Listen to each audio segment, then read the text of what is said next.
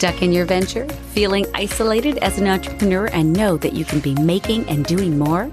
Whether you're a Nooks and Cranny entrepreneur or full on, this podcast offers quick, actionable tips and tricks for new and emerging entrepreneurs to move your business venture forward and make more dollars out of cents. Guided Success for Entrepreneurs with your host, Sheila T. Welcome to Guided Success for Entrepreneurs with Sheila T.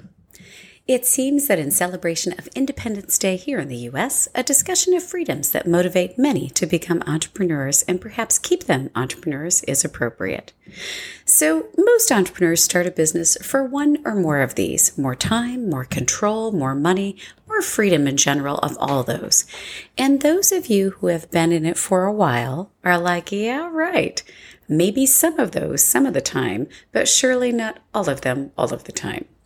Some of us jumped off into the ledge of entrepreneurship, and I call it entrepreneurship because there's a bit of manure that comes along with it. But we've jumped in because we really found that we didn't want to work for someone else doing something we didn't enjoy most of the time. That freedom to spend time working on what we want to work on. That doesn't necessarily translate to more time overall, but more time on what we want to spend time on. Some of us jumped for freedom, and control can kind of go hand in hand with that.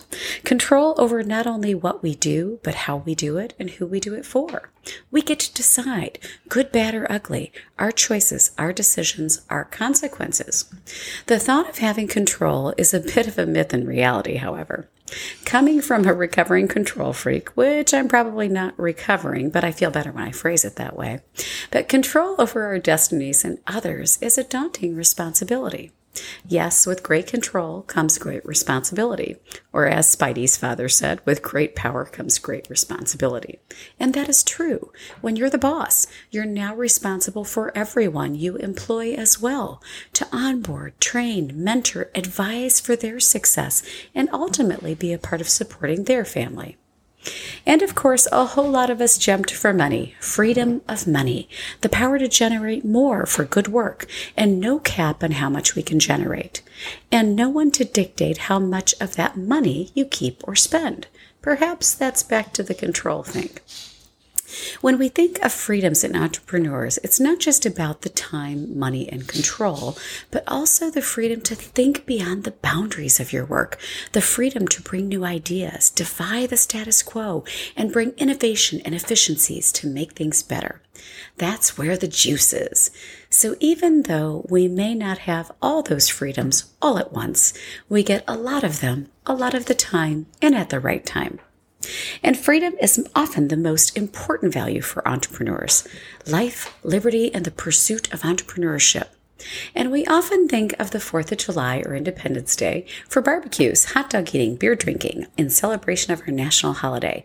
And while all that is great, we should remember that our founding fathers wrote the Declaration of Independence, took great risk, they were all very entrepreneurial, to create an independent America and ensure that we all could be in pursuit of life, liberty, happiness, and entrepreneurship.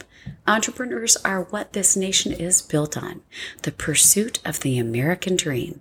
It takes courage, determination, and fortitude to start and run a business, or three, that can be personal and financial independence for you and your family. So happy birthday, America. Go forth and celebrate America with your entrepreneur self. Thank you for joining me. I'm Sheila T, wishing you a fabulous celebration of Independence Day.